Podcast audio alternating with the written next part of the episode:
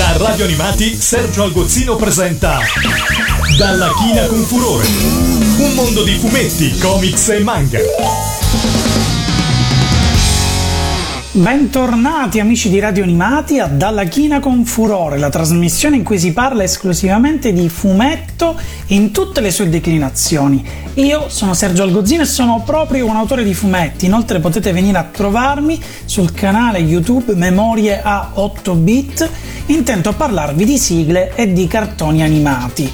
Fumetto e cinema, due mezzi di comunicazione, due forme d'arte nate fra l'altro lo stesso anno dal punto di vista canonico, quindi con la nascita del cinematografo e la creazione di Yellow Kid invece sui quotidiani americani, si sono incrociati spessissimo nel corso degli anni, molto più spesso per quanto riguarda invece proprio trasposizioni cinematografiche di storie o personaggi a fumetti celebri. Nella quasi totalità dei casi però a portare sul grande schermo quelle storie non erano direttamente i fumettisti ma ovviamente registi, veri registi, perché comunque per quanto simili siano queste forme di comunicazione dal punto di vista visivo e anche proprio dal punto di vista strettamente registico, mi riferisco proprio al linguaggio, campo lungo, primo piano, piano americano, sono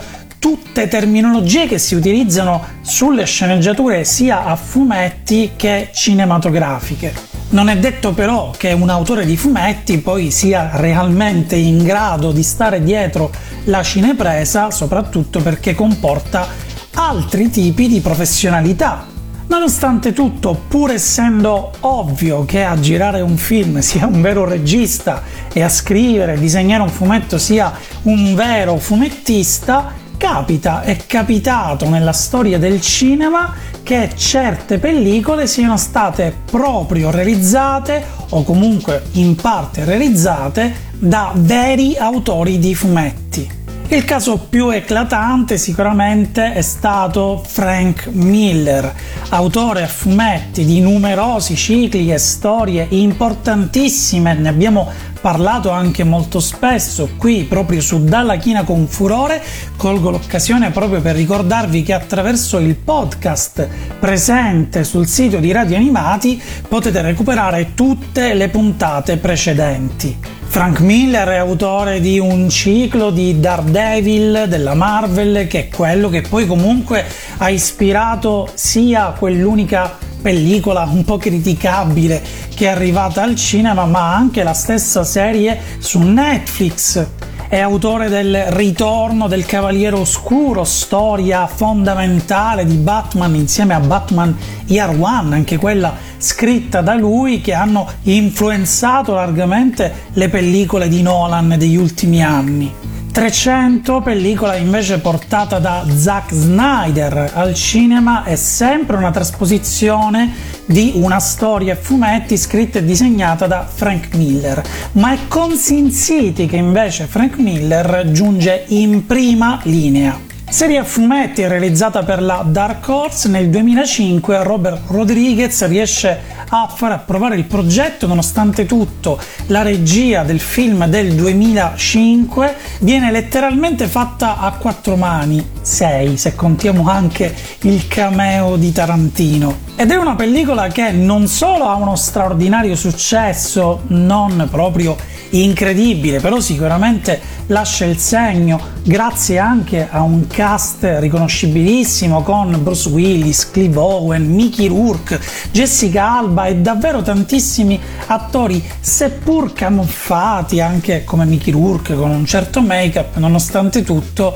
sono sicuramente stati fonte di interesse per tutti quelli che si sono catapultati al cinema a vedere questo strano film perché in effetti è così che è Sin City, una pellicola che dovrebbe essere la trasposizione di un fumetto, ma che più che essere un film è letteralmente un fumetto, grazie a un'estetica scelta appositamente che non solo richiama certi stilemi del fumetto dal punto di vista visivo, ma anche proprio come scelte registiche, certe inquadrature, il fatto che poi sia totalmente con questo bianco e nero estremamente contrastato che richiama il fumetto disegnato esattamente in quel modo, con dei neri pieni e molto illuminati, non è un caso. L'esperienza si ripete poi nel 2014, quindi quasi dieci anni dopo, mantenendo lo stesso team creativo con Sin City Una donna per cui uccidere, che porta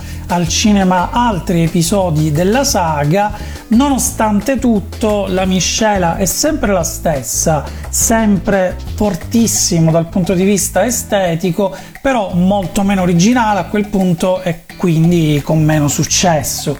In mezzo, fra l'altro, Frank Miller riesce a portare al cinema anche una storia a fumetti non sua, cioè The Spirit dell'immenso Will Eisner, autore fondamentale della storia del fumetto statunitense, creatore non soltanto di The Spirit ma anche del termine graphic novel, anche di lui si è parlato spesso qui su Dalla China con furore e la cosa bella è che in realtà è sempre stata quella l'atmosfera che lui cercava sia sul suo Daredevil sia anche nello stesso Sin City. Purtroppo il film non è dei migliori e forse Frank Miller riesce a funzionare meglio sulle sue storie. Pensate che in realtà Frank Miller aveva già collaborato con il mondo del cinema anni prima alla sceneggiatura di Robocop 2 e 3, che non sono proprio dei capolavori alla fine. Direttamente dal secondo Sin City, ecco il tema d'apertura.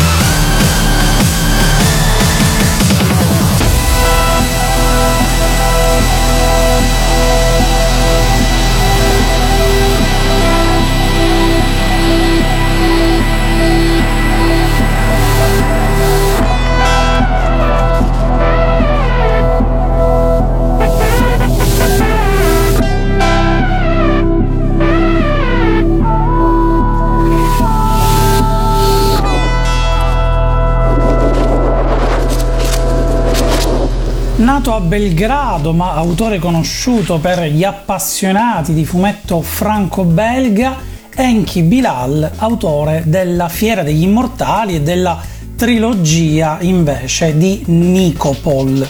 Parte di quella avanguardia di autori che viene fuori dopo l'uscita di Metal Hurlant, quindi di autori come Mebiu, si occupa prevalentemente di fantascienza con un segno precisissimo ma contemporaneamente molto sporco, molto oscuro. La stessa trilogia di Nicopol è pienissima di elementi del cyberpunk ed è proprio con la Fiera degli Immortali che Enki Bilal porta al cinema la sua stessa storia con il film Immortal ad Vitam nel 2004 in realtà Enki Bilal era già stato regista di altre pellicole in precedenza, ma in questo caso è proprio la sua storia più celebre che viene portata sul grande schermo. Il film è arrivato anche da noi in Italia, non ha avuto un grandissimo successo di pubblico, ma è molto interessante e molto affascinante e la regia di Bilal funziona è un po' lento, questo dobbiamo ammetterlo oggettivamente, ma sicuramente è assolutamente consigliato. Tratta dal film in questione, ci ascoltiamo My Dear Friend. Never try to keep you, never try to call, never try to hook up, never tried to be the one for you. Never try to find you, never try to hunt you down. Never tried to make you love me.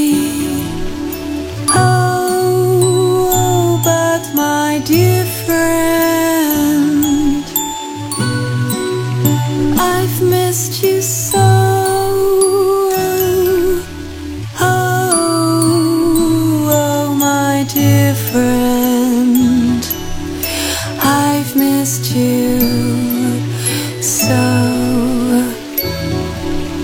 Never try to have you, never try to kiss, never try to touch you, never tried to take you away from her. Never bothered you, never told you how much I care. Oh,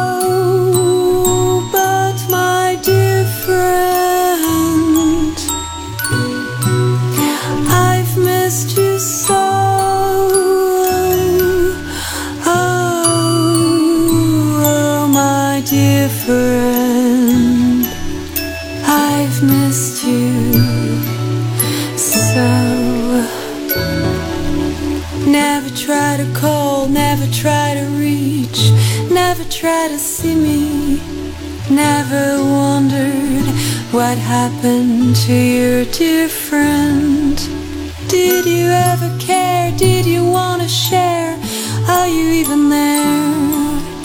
Will you ever hear this and remember?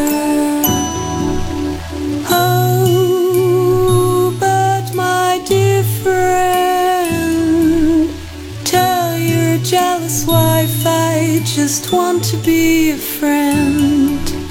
Oh,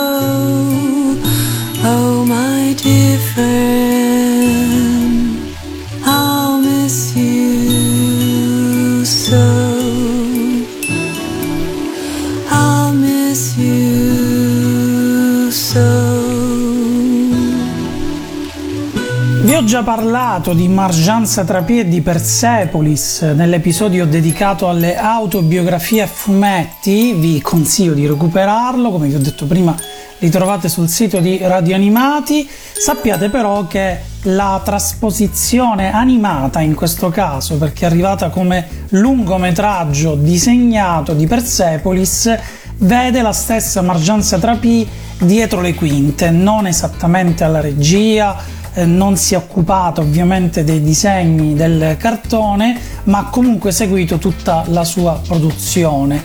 Invece un altro autore che fa parte sempre di quel genere che possiamo racchiudere nelle graphic novel o comunque nei libri intimisti di un certo tipo è Daniel Close, statunitense, autore di tantissime storie arrivate anche in Italia come David Boring, però ha anche realizzato Ghost World di cui firmerà la sceneggiatura della versione cinematografica.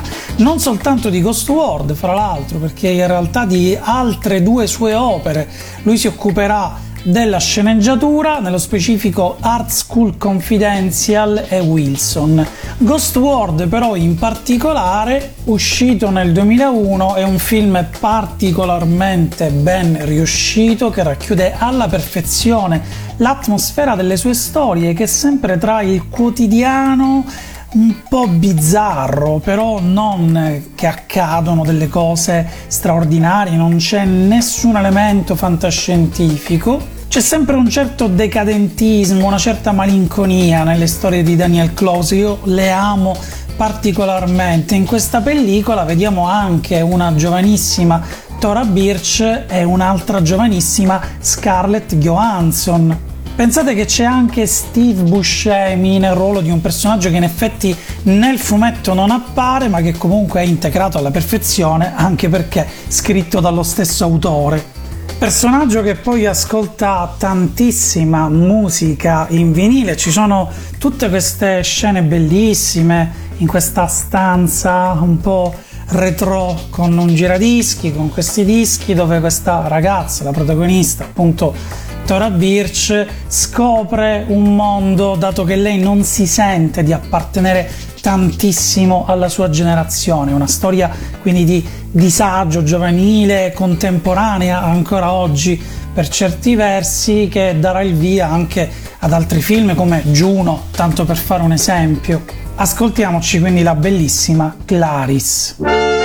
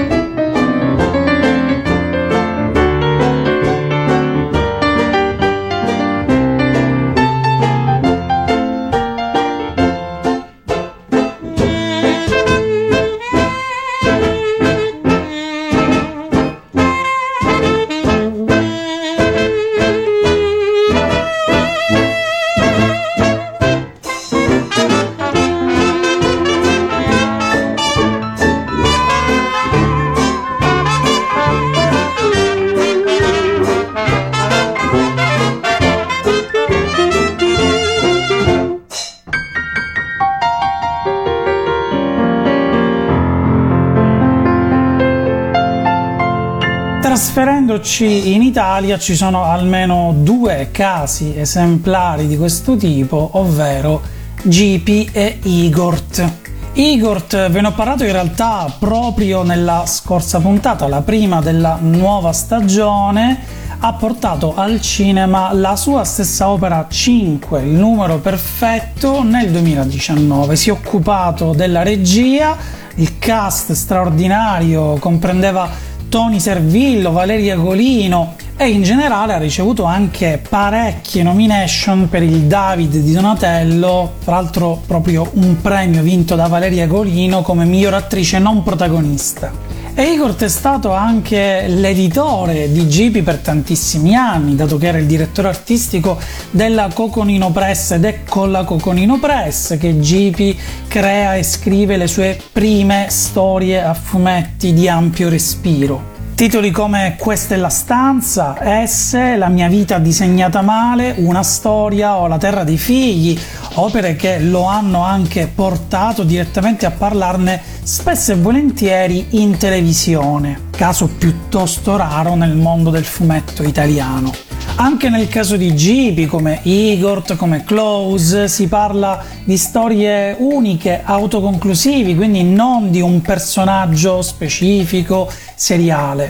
E come regista, in effetti, lui fa tutto il contrario degli autori visti fino ad adesso, cioè non porta delle sue opere al cinema, bensì addirittura la sua prima pellicola del 2011, che è L'ultimo terrestre, si ispira a un altro fumetto, ovvero Nessuno mi farà del male di Giacomo Monti. E con Il ragazzo più felice del mondo, uscito nel 2018, crea invece un cortocircuito nel mondo del fumetto italiano, ispirandosi alla vera storia che abbiamo vissuto un po' tutti, anche io, di una persona misteriosa, diciamo così, che manda, perché ancora oggi credo che abbia questa abitudine, delle missive cartacee a vari autori di fumetti spacciandosi per un bambino per poter ricevere disegni gratis. Parte quindi da questo spunto per poi creare una storia che ovviamente ha una sua struttura narrativa a sé stante e la traccia principale del film è Freezing, eseguita dalla band Campus. I better hold tight my soul Cause it's shaking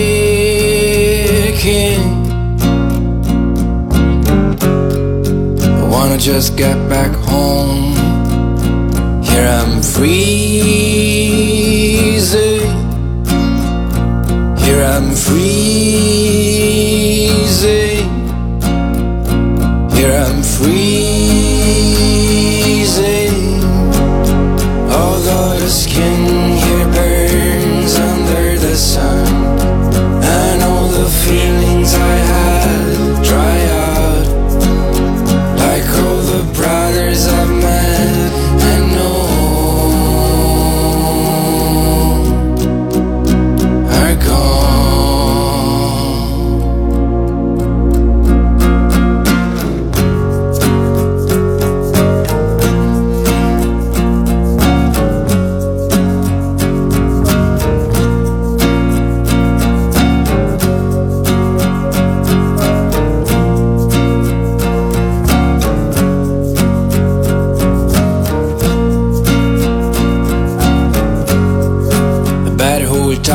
Soul. Cause it's leaving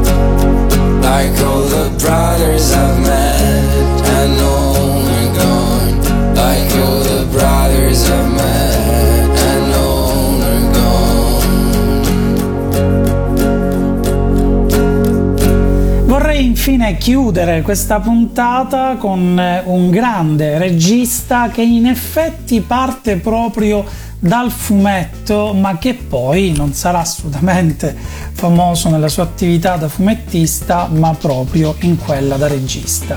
E sto parlando proprio di Federico Fellini.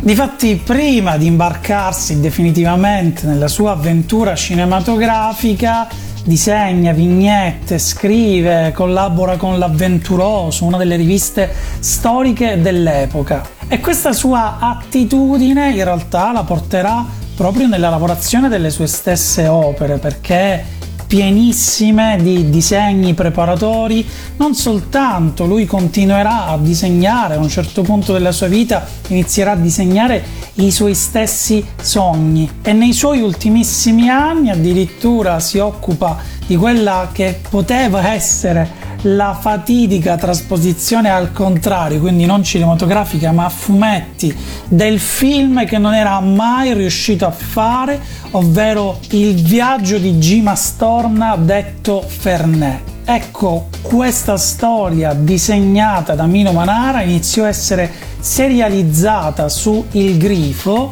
rivista a fumetti bellissima diretta da Vincenzo Mollica ma alla fine della prima puntata, il primo episodio in cui veniva pubblicata, il grafico per sbaglio scrisse la parola fine anziché continua e lui decretò che a quel punto quella storia non doveva mai essere continuata.